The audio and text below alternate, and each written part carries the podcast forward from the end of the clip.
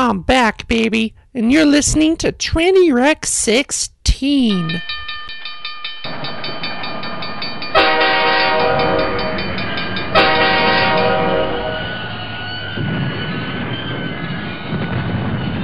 Podcasting from Portland, Oregon, this is Tranny Wreck.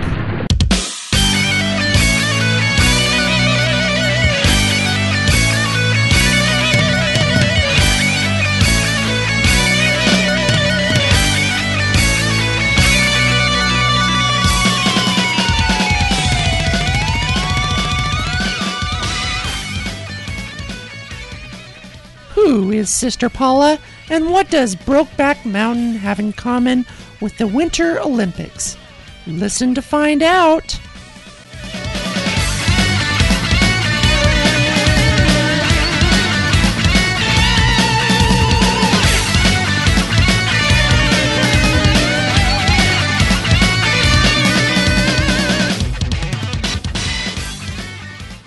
How the hell is everybody? My name is Rebecca Nay. Today is Sunday, February 19th, 2006. And of course, if you haven't already guessed it, you're listening to Tranny Wreck. Thank you for joining me. If you're listening on Trans FM or direct download, or you're receiving this via podcast. Let's go ahead and get the show started by playing a song off the PodSafe Music Network. This is Boob Fairy by Deirdre Flint.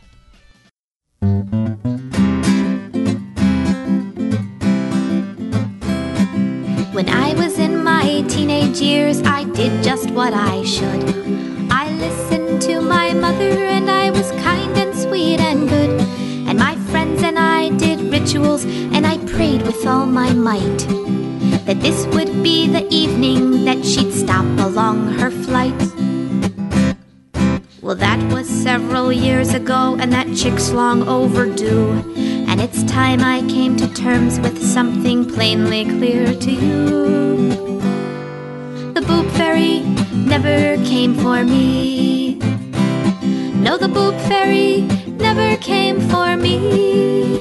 Okay, I'm spunky and I'm cute and I've got a great personality. The boob fairy never came for me. We were the third house on a country drive. I thought maybe she just got lost. So I hung my bra on the mailbox till the neighbors took it off. And all my friends got visits and expanded through the years. And left me wailing to the gods buying training bras at Sears. Still, I harbor hopes she'll come for me. I know she will. Get 'em done myself if she'd agree to foot the bill. The boob fairy never came for me. No, the boob fairy never came for me. Look, I wasn't wanting melons, just a cute curvaceous bee. But the boob fairy never came for me. This isn't a song about boobs. Not really. The boobs are just a set of metaphors to symbolize everyone's fear of human inadequacy. Hey, we've all felt the pain of being dissed by one fairy or another. So during the next refrain, I want you to join in with me with your own fairy that never paid a call. Maybe it's the height fairy or the butt nymph. Men, maybe it's the pectoral or hair fairy. Or maybe some other fairy you just want to mumble about. Look, nobody's going to ask you to enunciate. And sisters, I don't want you feeling alienated right now because you happen to be full figured. Just change the line to the boob fairy just wouldn't let me be, or the boob fairy became obsessed with me. Okay, here comes the refrain.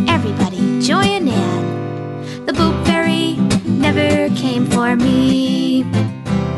No, the boob fairy never came for me.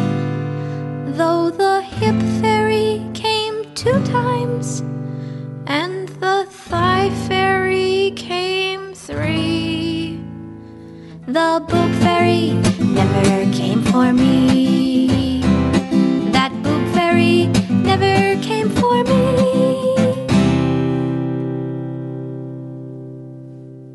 That was Boob Fairy by Deirdre Flint, of course, courtesy of the PMN also known as the PodSafe Music Network.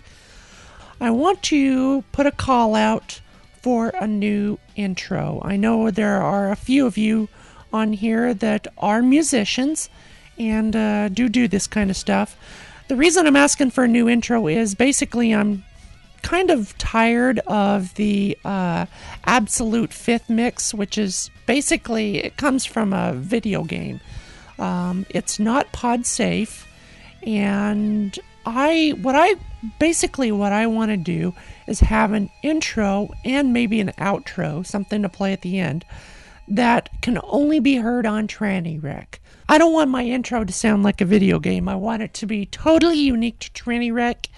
And I know there are a lot of talented people out there, and uh, I would like your help. Send me an email, uh, trannyrec at gmail.com. Let's go ahead and get into this interview with Sister Paula. It's about 20 minutes. The interview was recorded at the Portland Podcasting Meetup. Uh, I did have the mic too close to my mouth to make up for the background noise because I was afraid people wouldn't be able to hear the interview. It's almost as if I'm sucking on the microphone, so uh, I am aware of that. And but you'll still be able to hear what I have to say, and you'll definitely be able to hear what Sister Paula has to say. So uh, let's go ahead and get this started. I have uh, Sister Paula here with me. Sister Paula uh, self identifies as a trans evangelist. She has her own cable access show here in Portland. And uh, I'm going to go ahead and let her uh, explain uh, a little bit more about herself to you. So, Sister Paula, thank you for joining me on Tranny Wreck. Well, you're more than welcome. Thank you for having me. I appreciate that. Sister Paula, my first question for you is uh, where are you from? And tell us about your childhood. Well, I was born and raised here in Portland, Oregon, and um, in 1938. And I lived here most of my life, except for about 10 years during the 60s and the 70s. I lived in California. But other than that, I'm pretty much a native Oregonian. And um, my childhood, I don't know where, where to start. One of my early memories of childhood, it was, uh, you know, I was born in 1938. And I, I can remember what, as far back as when I was four years old. I don't remember behind, behind that, but I remember my dad, who was a longshoreman. I remember us going across the Ross Island Bridge, and this was during World War II, or right at the end of World War II. And, you know, Pearl Harbor was a big thing in the news then. That was in 1941. But they had effigies on the Ross Island Bridge. I remember this as one of my very early memories of childhood.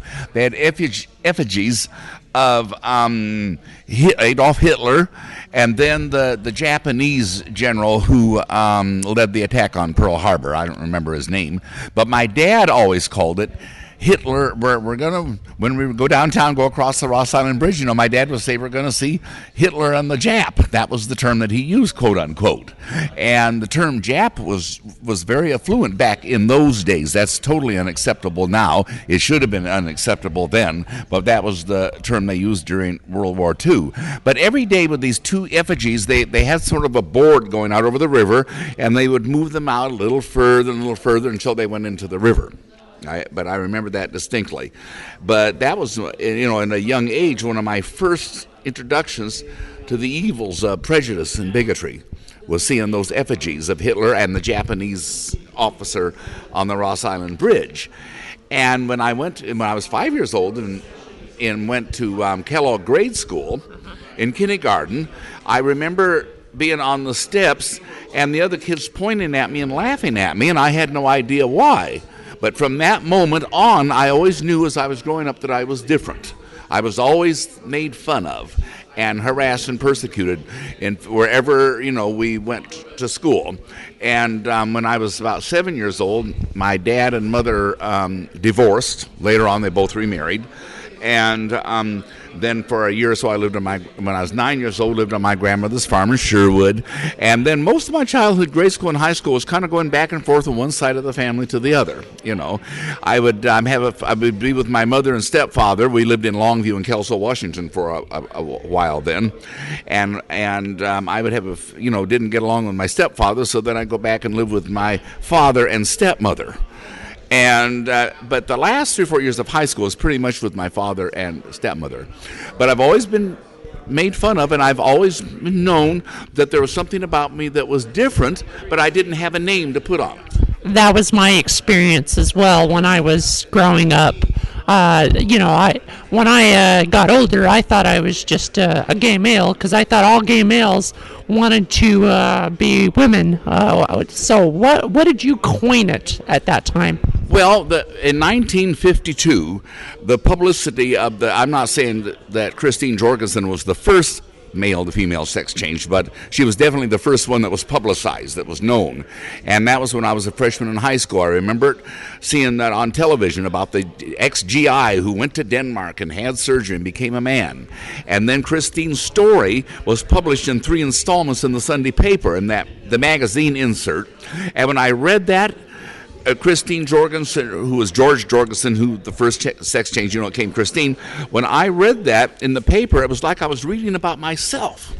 And so, and um, the term, I'm not sure if the term transsexual had been coined yet.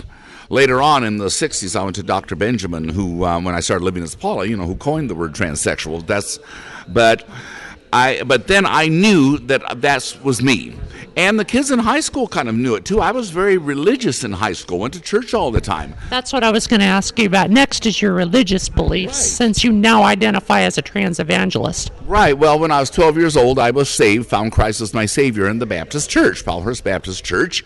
And then, and my dad didn't approve of that either. But he had a son, besides being a sissy, was a religious crackpot. And then in high school, I was involved in the Pentecostal church. But it, but throughout high school, you know, when I was at my 30th high school class reunion in 1986. They remembered me as being very religious, but they also knew I was homosexual. And I never said or did anything, you know, to um, to give that impression. Just they just everybody instinctively knew because I was so innately effeminate. I didn't try to be effeminate. I just was, you know. And um, back then, they were very much. Well, you were a girl psychologically, very definitely. And everything that I innately and naturally wanted to do growing up, I was told girls do that. My dad was very unhappy because I didn't want to play football. And in grade school, they in the seventh and eighth grade, they made me play football, and I've hated it ever with a passion ever since. And um, but now back then, now that's changed today. But back then, girls took home ec and sewing and cooking in school. Boys took mechanical stuff, shop, you know, and and all of that and I wanted to take the cooking class. I love to cook. And my dad got just hit the ceiling, and no way was he going to allow that. So I had to take the mechanical shop stuff. Of course, my dad always said once you get out of high school and get into the army, they'll make a man out of you, quote unquote. That's what I thought was going to happen with me. It worked like a charm. Well, when I was drafted, they didn't take people who were gay then, and I told them, you know, and they didn't want me, and I didn't want them. It worked out. It was one time in my life I was glad to be discriminated against. The guys made fun of me enough in the gym class in school without going through the army. That would have been a literal hell on earth for me. But like I say, they didn't. Well, to me. be, I didn't want them. Well, to be honest with you, you probably wouldn't have been around today had you gone in, uh, just based on what you've told me so far about your life. There, there's no question about that you know, but I have known for years and years that God has protected me. And I can go back over lots of things in my life and see where God's hand was on me. And if it wasn't for that, um, uh, for God's protection, I probably wouldn't be here today, you know, army or no army. And um, but the thing of it is, I took the uh, mechanical thing because my dad is an assistant, took shop and all that, you know, about doing mechanical stuff and woodwork, and I flunked it. It just wasn't me. I wasn't the least bit interested, you know. But um, I know one day I was walking down the hall when I was a freshman in high school. Oh, and the, like I say, the publicity about Christine Jorgensen came out, the male to female sex change, and the boys all started teasing me and calling me. I'd go down the hall, "Hey, Chris," they'd say, and they called me Christine. And um, and then that got back to my father, and he got mad at me. He called my mother and told her they were divorced, you know, and all that. And she was very upset about it at the time. And and I remember my mother said, "Well, why did they call you Christine?" I said, "I don't know." But they just kind of, you know, it was just so obvious. But I was walking down the hall um, one day when I was a freshman in high school, and uh, I noticed them laughing and looking at me a little bit more than usual, you know. And then at lunchtime, I happened to take off my coat, and somebody with scotch tape had stuck a sign on my back, and I was going around that said ferry and I was going around with that sign on my back, you know, for a good part of the day, for most of the morning before I realized it. And, um, but you know, when I was at my high school class reunion in '86, a couple of the my, you know, the kids that knew me said we were cruel to you. And that was the understatement of the year. I hated high school. I couldn't wait to get out of high school.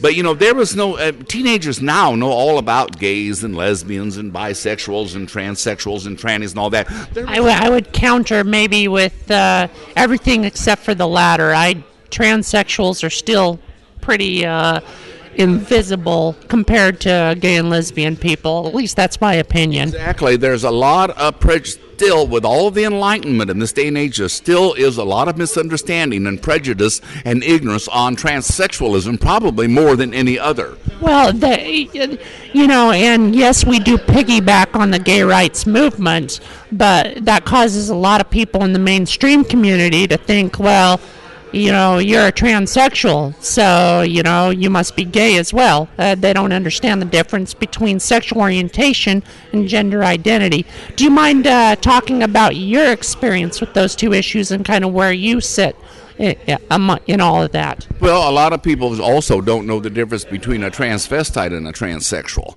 and or, or the difference between transvestite, transsexual, and transgender, and they're all three totally different subjects. And I put myself in the classification of transsexual, even though I haven't had sex reassignment surgery.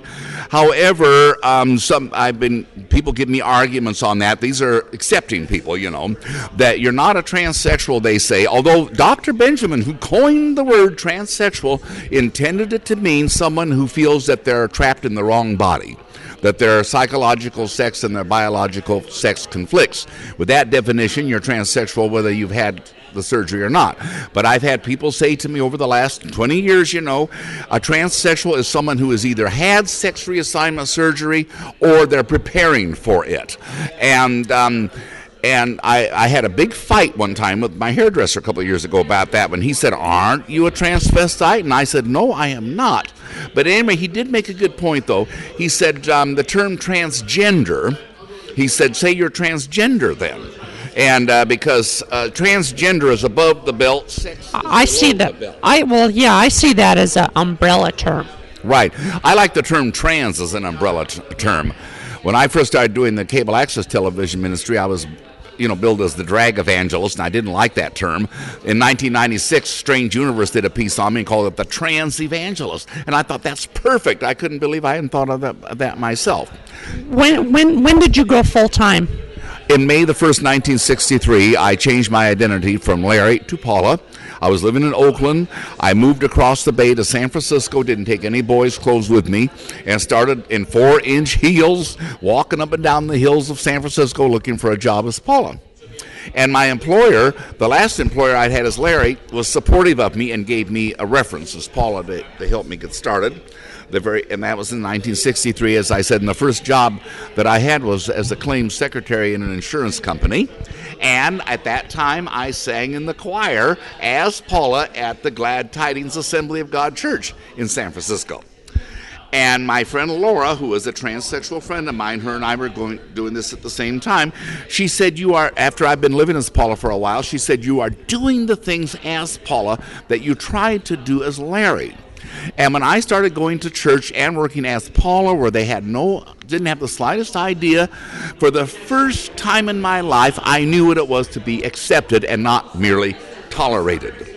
And um, so anyway, I started to say something else, and uh, you know, I'm 67 years old, senior moments. You know, I can remember what happened 30 years ago, but couldn't tell you what happened yesterday. Tell, tell me about what led to uh, Sister Paula as a trans evangelist and how the uh, cable access show got started. Oh, sure. Well, that started in the late 80s. So I often say Sister Paula is kind of a combination of all my life's experiences blended into one.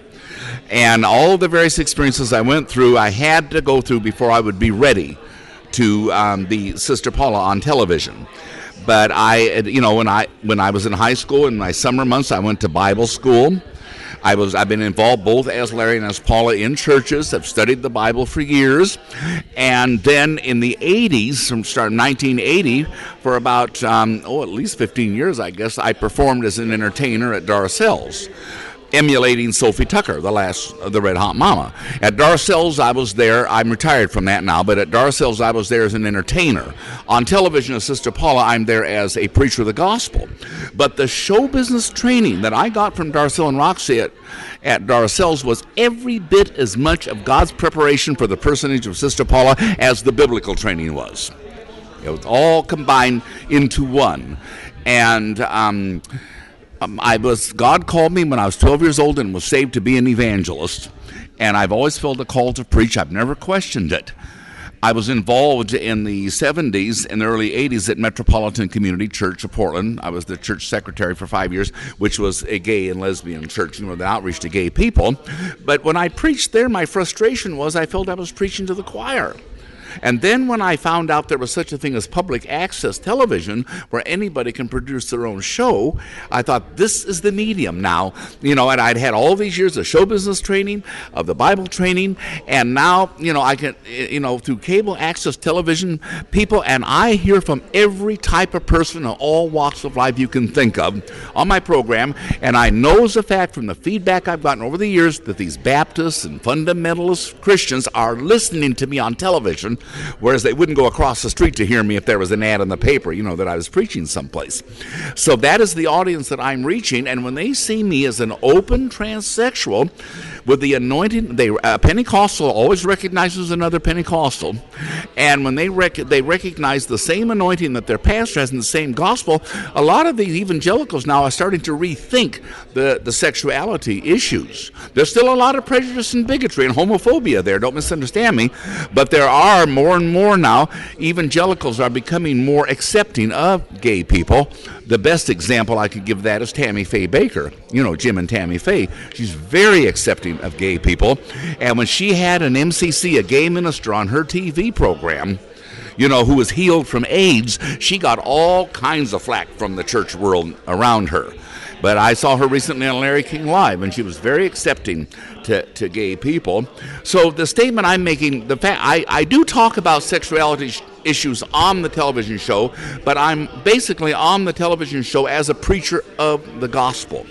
And the, just the fact that I am preaching the gospel, being who I am, that in itself makes a statement you know and and you know that god loves and accepts everybody the scripture emphatically says that man looks on the outward appearance, God looks on the heart. And the person that will judge us someday is the person that knows our thoughts and motivations. And even though church people might not understand where I'm coming from, I know that God knows and God accepts me, and that is a knowledge that nobody can take away from me. Amen to that, sister. you mentioned to me that your show has not only been seen in uh, Portland in the Northwest area, but in other areas. Yeah, I was on in Seattle for a few years. There was a man up in Seattle, John Applegate, who produced a show up there called Gays for Jesus, and uh, and he I was sending the tapes of my shows up to him, and he'd air them there in Seattle. In some cities in public access, they have to be sponsored by a local person, and then he'd send the tapes of his shows down here, and I'd have it aired in Portland. And then when I went into uh, a church conference, a gay Pentecostal church conference in Texas. Somebody there from LA heard about me, and I started sending shows down to them. And I went down there and was on their show. And so for about three or four years, I was doing shows on. Um, the, it was called Century Cable then in Santa Monica, and at West Hollywood Public Access and Media One, which was in Hollywood. And West Hollywood, of course, you know, is a high gay population. I got tremendous response from, from there. And uh, the one city that I would love to be on is in San Francisco. I know I would have a following there. When Strange Universe did the piece on me, that's a national international show. Then they said that their the night that I was on, their ratings in San Francisco jumped way up, and they just knew it was because of me, you know. And I'd love to get on, expand the ministry, get on into these big cities because people are the same everywhere. Human need is the same everywhere, and people are responding to um, to it here on a local public access, it's worked. You know, it would definitely work. You know, on a on a larger scale. If there's a listener uh, that uh, does public access in their city, how would they get your show on their station? I would send them tapes or whatever of it, and then they would turn them in. It would be their responsibility to turn them into their local channel as the producer. Would Would you mind giving out that information? Yeah, how they can they can either email me or I have a post office box, and the post office box is two two zero six, Portland, Oregon nine seven two zero eight, and the email address is Sister Paula Nielsen at yahoo.com and it's very important that you spell the last name correctly n-i-e-l-s-e-n or like i say again the post office box is 2206 Portland, Oregon 97208. And if, if someone's interested in the, the Sister Paula shows being aired in their city, I, I would we I would talk to them, or my producer would talk to them. And I'm on here in Portland um, Thursday nights on Channel 11 at 11 o'clock public access, and also on uh, Tuesday nights at 8 p.m. and Friday nights at 10:30 p.m. on Channel 21. I kind of like to stress though the Channel 11 that's the big covers a lot bigger area, you know, in, in the local metropolitan area, and Channel 11 at 11 is easy to remember. Sister Paula, thank you for being on the show. Oh, you're more than welcome, and I'd love to do this again sometime. Well, I'll tell you what, Tranny Wreck listeners, uh, Sister Paula is going to be starting a podcast very soon. I appreciate your time tonight. Right, and thank you very much for having me on. I'm very honored and very flattered. And I've only heard about this the podcasting in the last two weeks. I didn't even know there was such a thing. Well, you're going to hear all about it, and uh, you're going to be uh, you're going to get a lot more fans through this medium. Well, reminds me when I first heard of public access. I thought, aha, now I have the medium to fulfill my calling. And fulfilling her calling, she is. I will certainly let you know as soon as that podcast is up and available. We haven't played a song by Georgie Jessup in a while, so this is called Devil's Child. It's on her new CD, Woman in a Man Suit, which you can find on cdbaby.com.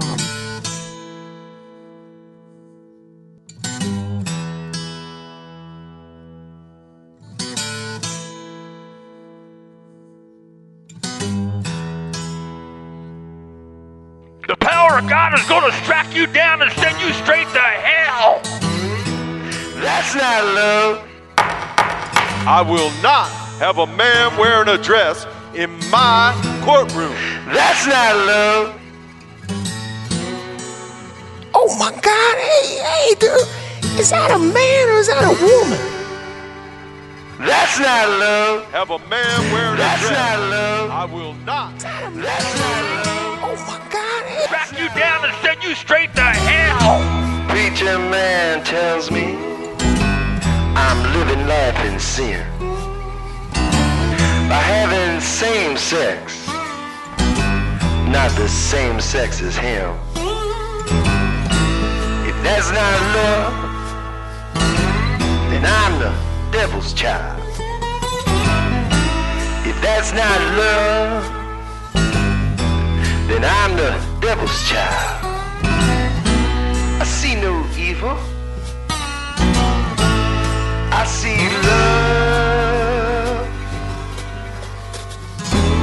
But that's not love. And that's not love. Maria's love Louise. Going on 55 years. But they cannot get married. Some senator said that's queer. If that's not love, then I'm the devil's child. If that's not love, then I'm the devil's child. I see no evil. I see love. But that's not love. And that's not love.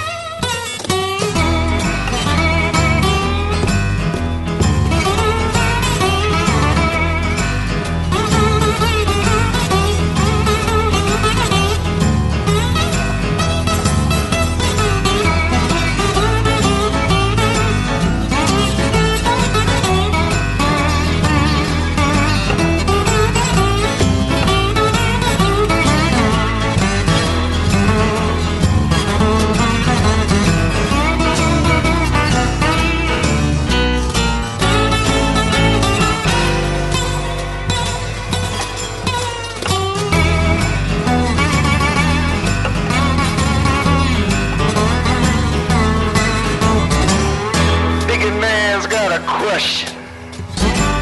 How come boys like her don't cry? When he can't find an answer, he turns it to a hate crime. If that's love,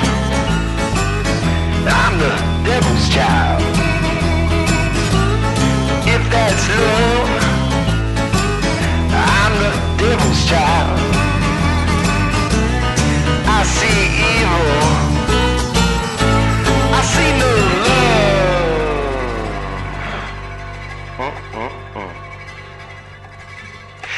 That's not love. And that's not love. That's not love. And that's not love. That's not love.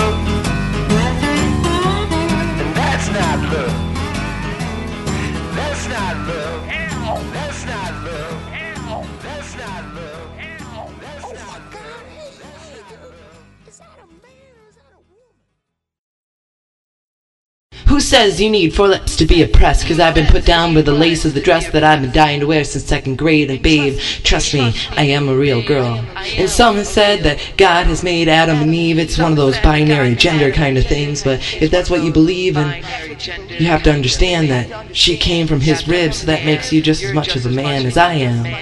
The only difference is I fought for my womanhood. Cause I'm fighting for it now as you stare me into the ground, make me feel like two inches tall. So I'll pull my high heels out, the ones that you forgot about, because I still think they make me look cute. And who says you need four lips to be oppressed? Cause I passed the test with flying colors, did actually better than most mothers and daughters and women in general. That's cause I went to class and I took the notes and I studied my ass off. Just to pass. And I think the real problem here is that you finally understand that it's not a thing between women and men.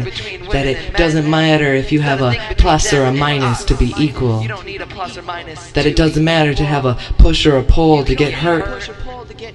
And most of all, the one thing that I learned is ah, you don't need to be a man to be a dick, sweetheart. What you just heard following the song by Georgie Jessup was a poem by Vanessa Marie Spitzer called Four Lips. You can find uh, all of her material on her website, myspace.com slash Vanessa Marie Spitzer. There will, of course, be a link in the show notes.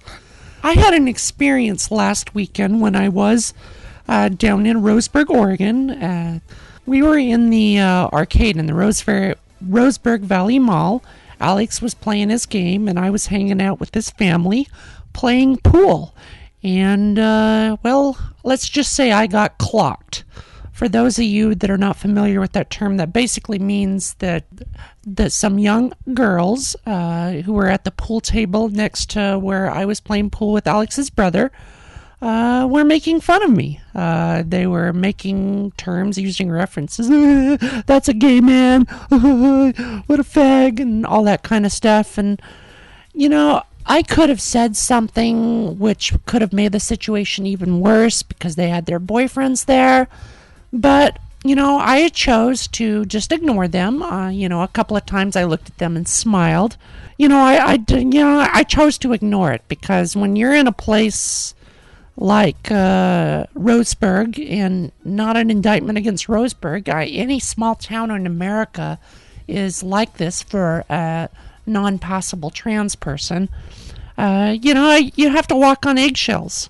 However, I, I do have to say that uh, Alex's brother and her girlfriend they were pissed because I'm family to them, and these punk little kids in their mind were messing with family and uh, so I'm very thankful of that. I mean, I, I'll be honest with you. If Alex's family knew that I was HIV positive, I have the feeling eh, that they would do everything in their power to break us up. And I don't, when I say everything, I do mean everything. You know, and believing that or feeling that uh, does create a wall of separation between myself and Alex's family. Because I would like that feeling to be wrong, but I don't think I am. Uh, with that said, you know, that wall of separation was broken down a lot last weekend, knowing that, you know, they don't understand me completely, but they were ready to scrap for me, and that made me feel really good. So I, I wanted to share that with you, and I thought the poem, Vanessa's poem, was a very appropriate lead in to that very scary experience down in small town America. Uh, real quick, uh, I just want to. Uh, I, I do have another uh, interview, so to speak, to play on the show, but uh, I just want to share with you what's happening, uh, what's been going on over the last two weeks. I, I just shared with you the scary little experience in Roseburg. Um, because I haven't done a show in two weeks, it doesn't mean I haven't been doing anything. I have actually been working my ass off on trannywreck.com. If you uh, haven't visited my website lately, I would uh, encourage you to visit it now as you're listening to this if you are sitting in front of a computer. Um, I basically what I did is I got rid of the frames. Uh, I experimented with frames for a while and I found that I hated them. I also got rid of the Podcast Alley vote button. Uh, I realized that the only people that go to Podcast Alley are podcasters. And, you know, we need to get exposure towards people that need to listen to that show. I also removed the Yahoo group. Uh, what I found is the Yahoo group has been fairly unsuccessful. The only people that want to join my Yahoo group are basically tranny chasers. And that's a pretty common experience for a lot of Yahoo groups out there that have the term tranny or transsexual or transgender. What I'm going to do instead of a, a, a, Yahoo group is I'm going to create a forum. And uh, that will be coming soon. I've also added a Frappr map onto the web page. It's right there on the front page. I would encourage all of you to add yourself to my Frappr map. I would like to know number one, how many people are listening to the show on a regular basis, but also where you're from. And uh, Frappr will give you an opportunity to find out if there are any other Tranny Wreck listeners in your area. I think it's kind of cool. So go add yourself. Um, I'm working on the, the bio, uh, Radio 101, and humor pages. Uh, I'm also going to be working on a promo. That's coming. Still working on the stand up comedy podcast. Uh, I, I've decided that Suck Radio is not going to work. And the reason for that is because of the feedback that I'm getting from comedians. Now, to be honest with you, I really liked Suck Radio, but it looks like to me not enough people are going to be able to think outside the box. If I can't get comedians to buy into it, then I'm going to have a hell of a time finding advertisers. So, the new name of my show is going to be called The Laugh Out Loud Show. I'm going to be moving the the the podcast from suckradio.com to lolshow.com. I'll keep you posted on all of that. As far as my uh, sex reassignment uh, surgery, my SRS update, I'm still fighting the good fight. Uh, the uh, the surgeon, Dr. Kamal, has not replied to my to the request from my friend who's acting on my behalf. So what I'm going to end up doing is sending a heartfelt letter to them through email. And if they don't reply to my heartfelt letter, then I'm going to start fighting. Basically, what I'm going to end up doing is contacting every transgender organization, every AIDS organization in the country and around the world. And I'm going to generate an email campaign and I'm going to put pressure on them to not only accept me for SRS at the same rate they charge everyone else, but also to accept all HIV positive transgender people because what they're doing is wrong. I also received a uh, insurance check from my mom's death. So what that means is if I have to I can afford to get my surgery done here in the United States. It's going to cost me a lot more money to get it done here. I don't think the care will be as good. And I probably won't be able to get uh, breast enhancement or get an Adam's apple reduction. So I'm going to be making some huge sacrifices. But what I've decided is I am not going to pay their ridiculous premiums and let them discriminate against me because I'm HIV positive. I'm hoping that I don't have to spend thousands and thousands of dollars to stand on principle, but I'm willing to do it.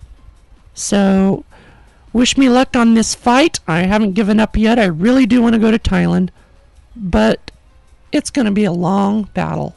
I had a discussion with Aswad about the movie Brokeback Mountain. I've mentioned him before in the show, and I'll play that discussion for you now. Tranny Wreck listeners, uh, this is Aswad. I've mentioned him several times uh, on the show. He has uh, emailed me all kinds of stories to talk about, and now he is finally on the show uh, joining us. Aswad, thank you for joining me. Oh, I'm very happy to be here. And uh, I, before we get started talking about uh, Brokeback Mountain, I just want to tell all of you that it was Aswad. We used to work together at an employer which we shall not mention on the show. No, uh, we shall not. uh, he was the one who told me about uh, indie cat indie podcasting, uh, specifically uh, queer podcasts. Uh, and uh, that's how I found out about Gender Talk, which uh, uh, eventually led me to start Tranny Wreck. So, Aswad, you are solely responsible for Tranny Wreck. How does that feel? There's a compliment in there somewhere. I'm just not sure where. well, maybe ten years from now, we'll decide whether that's a compliment or an insult. we'll That'll let the work. listeners decide. So, Swad, uh, I haven't told my listeners a lot about you, so I'll let you uh, share whatever you want with our listeners about who you are, and uh, then we'll uh, talk about uh, Brokeback Mountain. Well, I'm an uh, I'm an African American gay male. Like she said, I met Becca at a job that will forever remain nameless, and um, we hung out together because um, we had a lot in common. As an African American gay male, um, we kind of bonded over shared oppressions. Um, as a tra- as a transgendered person, I could see where she was coming from, and as an African American gay male, she could see where I was coming from. So we just kind of bonded over that, over that and lunch. automatically. I, I don't know what I bonded with you more, the food or the our uh, our uh, outcast status. I think it was both. After a while, nobody would have lunch with us. no shit. but it was. um I'm really getting to like Portland, except for the past couple days. oh no shit. Reminds me of the East Coast. And well, um, not, not to cut you off, but Tranny Wreck listeners, uh, we went through about six weeks of stereotypical Northwest weather, weather where it rains every day.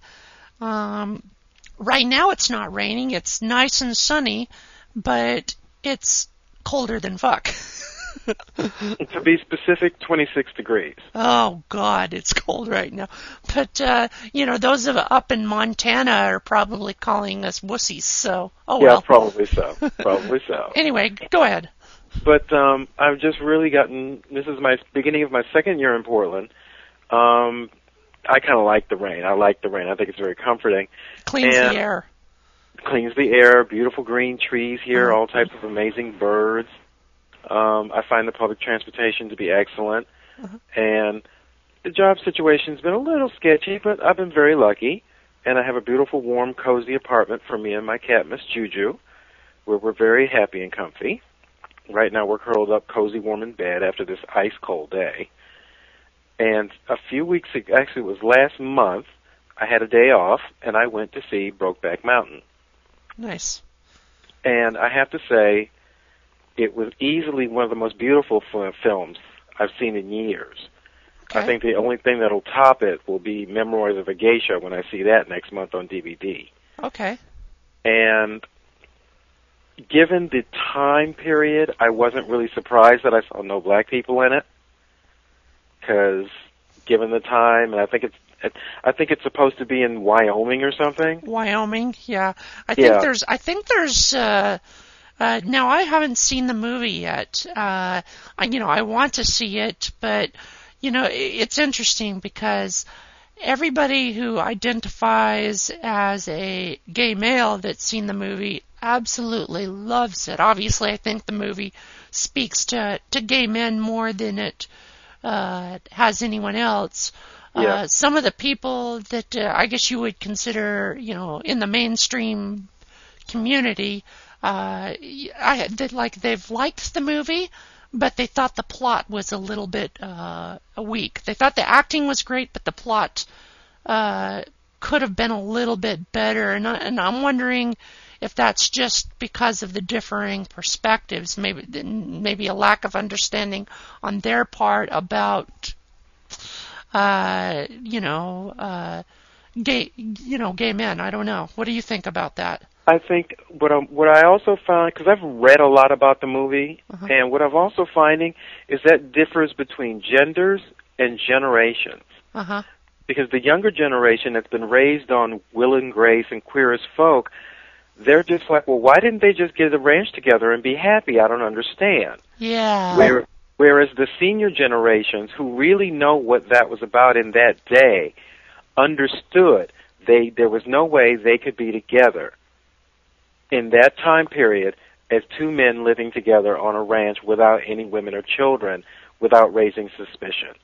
Mhm. It was it just was not done. The older generation seems to understand that and the younger generation having been raised on gay liberation since the 80s, they don't understand that. That's very interesting uh, perspective. See, uh, I, I have always enjoyed uh, talking with you, Aswad. We had just some of the most wonderful uh, lunch conversations that scared the hell out of everyone else. But uh, That's it. but see, Which was I- half the fun, of course. Absolutely. But, you know, I, I think the thing that I, I just love talking to you because not only yeah, we while we do bond because both of us are despised really by the general public in different ways.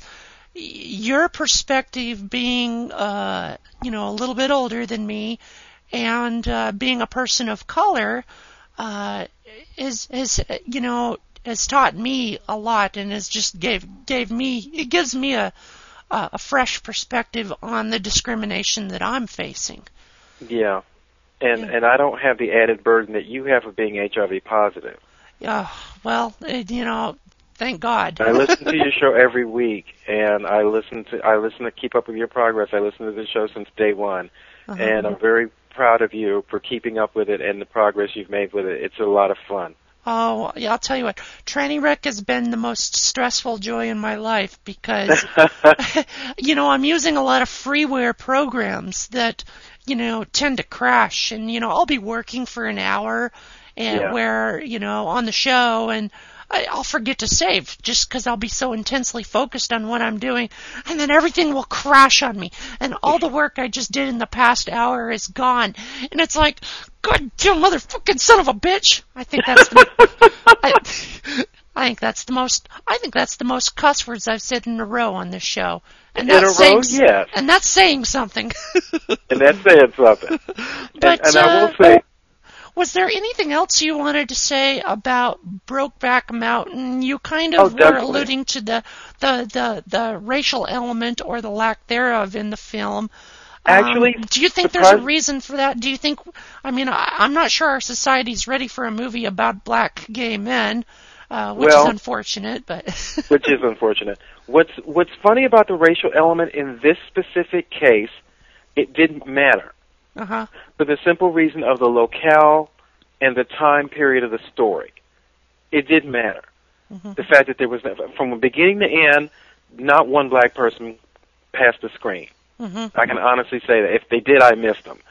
So, given the time period and with the location that it's supposed to be, I understood that. Come the, by the end of the movie, I understood. Okay, I can understand that. There's not going to be any black people in that area of the wor- of the country during that time period, or at least not in a non-segregated situation, which they wouldn't have been focusing on anyway. Okay, what I and I listened to your review of um, Transamerica. Uh huh. or your, should I say your review of the reviews of Transamerica? My review of some And of the very interesting reviews of the Transamerica. Yeah, go ahead. No, I have. I, I, I don't disagree. I do have something to say about the about this the quote unquote how to wa- how to watch Brokeback Mountain guides for straight men. Uh huh. Do you know how many articles there have been like that? Oh, really? There's been a pl- a huge plethora of them. How to watch and and what? Uh, yeah, and that's interesting. What what are they saying? Basically, the article is about if you're a woman, and usually it's your woman. If your woman wants you to go see straight Brokeback Mountain, and you're a straight guy, and you want to appear cool and hip, blah blah blah. Um, here's a gu- here's a ten point guide or a five whatever it is guide on how to get through it unscathed. Without turning gay. That's the, yeah, that's the implication. How to watch Brokeback Mountain without becoming gay yourself, because we know that God, once you see those men fucking, uh, it's it's just going to turn you on, and you're going to be gay. Everybody's going to stop. Uh, uh, having you know, straight people will stop ha- stop having sex with each other. You know, Mhm. we we won't have any more kids, and everybody will die off because homosexuality is so goddamn tempting. Yeah, yeah, yeah, whatever. exactly, exactly. And you and and you haven't seen the movie, but there's one quote unquote sex scene in it Uh huh. That last about oh I don't know seven seconds, Uh huh. and you really don't see anything. I mean, you really don't see anything. You see more on Queer as Folk nice. as far as quote unquote man on man sex. Damn. Well, I don't want to go see the movie now. Shit. I was thinking. I was ho- I was hoping for a porn. I, I was gonna bring, you know, the the lube and everything. Oh my. You know, set out a cot and, and just invite all kind of people. Have a Brokeback Mountain orgy. Shit. There you go. I don't even want to see it now. I I, I want. I had one more question. I just heard about this in the news today, and so Uh-huh. this is going to be a verbatim quote. Did you hear about Brian uh, Gumbel's? You know who Brian Gumbel is, right? He's uh, I think he's on. Uh, uh, he was he was on HBO. He made some comment about the lack of uh, African American uh, at- athletes in the Winter Olympics, and uh, Oh yes, and and uh, I thought that was quite interesting because I'm I listen to sports talk radio, which you you Uh-huh. already know I'm a sports Mhm. freak, Oh, and uh, it, it's interesting that the it seems to be the media reaction. What what Brian Gumbel basically said was that you know verbatim it's it's a shame that there are no black athletes. You know these people call themselves the best athletes in the world but there are no black people among them. And Mm.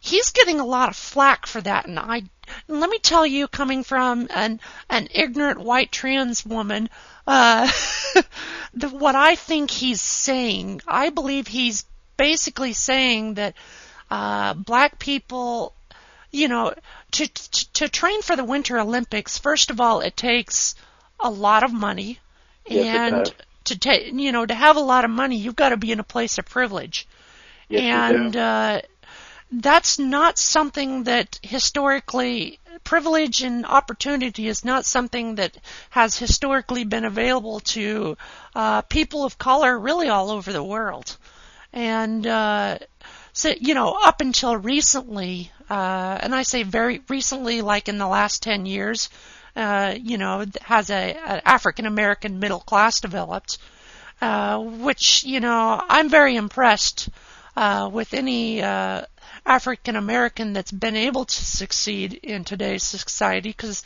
I still think there's a you know a lot going uh, against anybody that's not white. So, and that's why I think there are not a lot of uh, uh, Olymp- Olympians of color in the Winter Olympics. And I kind of wanted to, since you speak for all black people, I wanted to get your your comment, your, your opinion on that.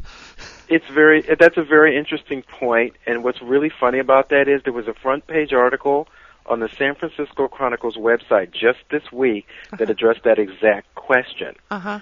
And the the people quoted in there were st- quoted as saying that there's you just stated most of it that there's a, you need to be in a certain income bracket, you need to be in a certain locale. Um, not a lot of black people have a mountain to go ski down every weekend. you know, well, sorry. and and most and, and uh, I would assume most of them don't want to go to Utah to do that. Not really.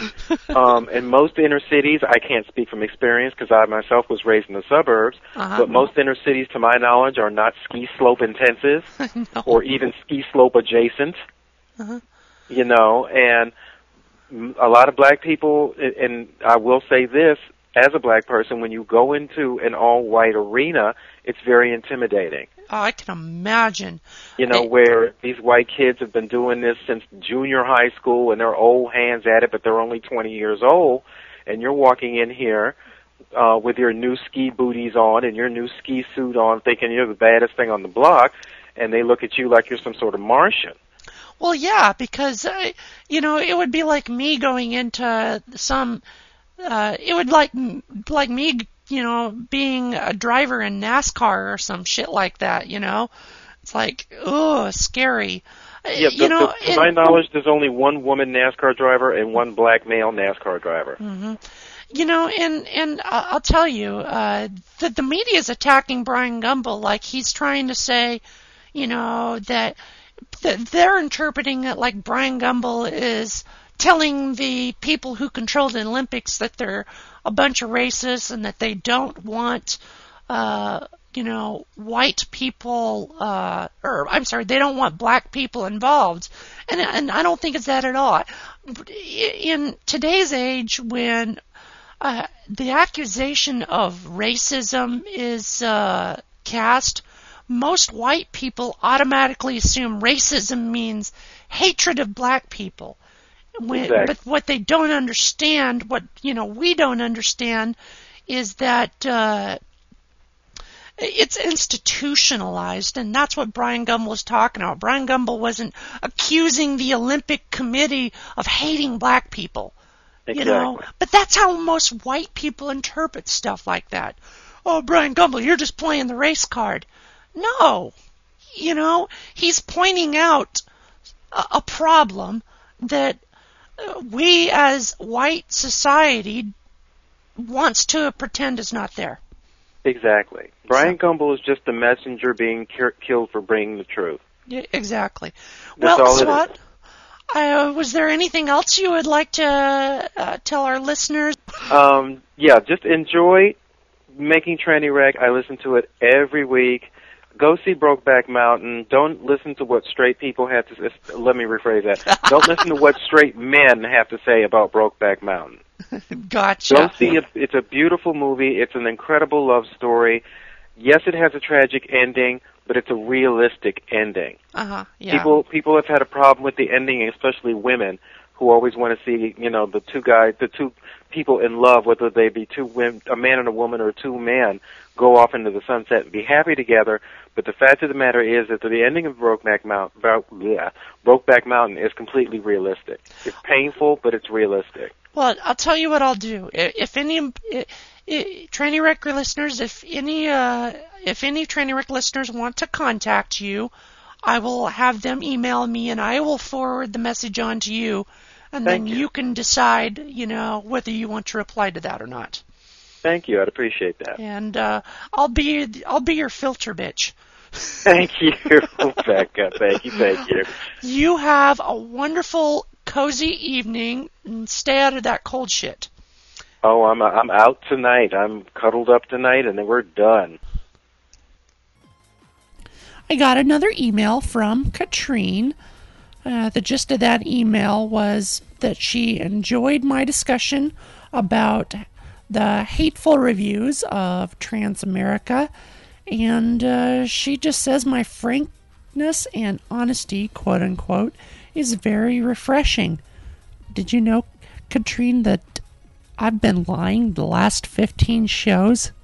no, I'm just kidding. Got an email from uh, Susan Moses from the Talking Tranny Show, uh, complimenting me on the website. Uh, she really likes the new look of it. Appreciate that, Susan. And uh, again, I would encourage all of you to check out uh, trannywreck.com. Uh, done a lot of work on it, and I'm hoping it's a little bit more user friendly. Hey Becky, how are ya? It's Joe. Uh, okay, it doesn't matter if your uh, new podcast, the comedy one, starts in about a month. I'll wait, no big deal. Uh, I'm sorry about the remark I made about crying when you pass away. I, I didn't know how to spell the word, so I simply used another word. What I should have, what I really meant was that I will be real depressed when you do pass away. But since you're younger than I am, I guess I'll be waiting for you at the gates of heaven when you do pass away. If there is such a place, which I pretty doubt it. Anyway, uh, I really don't know what to say. I'm not much of a talker. Uh, wish you luck in your new podcasting, and I hope you hit gold with this one. Okay, I'm going to say goodbye. Bye, kiddo. I love the way you curse. I don't fucking curse. I don't know what the hell you're talking about. Jesus fucking Christ. Joe, thank you for the voicemail. Uh, if you want to leave a voicemail, 503 608 7363. He was commenting basically about, he had sent me an email a while back, basically uh, all sad after I disclosed my HIV status, thinking, you know, I don't know, maybe he's thinking I was going to die soon. And, uh, you know, I kind of corrected him on that, stating that, well, I'm yo- if I'm younger than him, then uh, I'm going to outlive him. So, at least that's the idea generally, is if you're whoever is older than you is supposed to die first. But, well, we all know that doesn't happen that way. Just to kind of give you an idea of what's happening in upcoming shows, I plan on interviewing every Trans FM host. Uh, I'll probably just do one host per show, uh, so you're not listening to just nothing but interviews. Um, but that'll give you a good idea of what else is out there as far as uh, what I would call the transgender media. So uh, stay tuned for that. Uh, uh topics for future shows. Uh, I'm going to do a show about gender roles and how I fit into that, including uh, why I changed my voice and now choose to talk something like a woman. but uh, you know, we'll, we'll, go, we'll delve deep into that, including all the stereotypes and uh, passing and so forth. Uh, so yeah, that'll be my gender role show. I'm also going to do a show about suicide, considering how often it happens in the gay, lesbian, bi, and trans community. And uh, obviously, uh, that hits pretty close to home with my mom uh, committing suicide a few months ago. So stay tuned. Uh, there's a lot coming up, and I'm really excited. I'm going to do a show every single week for the upcoming time period. Uh, if I do take a, oh, uh, take a break, it's because of burnout, but uh, I'm not going anywhere. Uh, I want to give a shout out to Andrew uh, in Virginia. He uh, messaged me on AOL Instant Messenger, and we had a wonderful discussion. And it's uh, discussions with people like Andrew uh, really uh, keep this show going because it makes it all worth it. I love all of you. We're going to go ahead and close this uh, show out with a song on the PodSafe Music Network. This is by Brother Love, who is another very popular artist. And the name of the song is There She Goes. Thank you for listening.